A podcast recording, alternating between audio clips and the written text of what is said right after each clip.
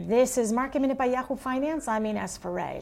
The markets are slightly lower today. Some of the travel stocks are in the green, and some of the electric vehicle stocks are in green territory as well, as well as QuantumScape, the solid state battery com- company, which went public last month via a reverse merger with a SPAC. Yesterday, the company held a data performance event, and investors seem to like that because the stock today is soaring more than 25%. GameStop is under pressure after filing to offer $100 million in shares, and also its third quarter sales came in below expectations.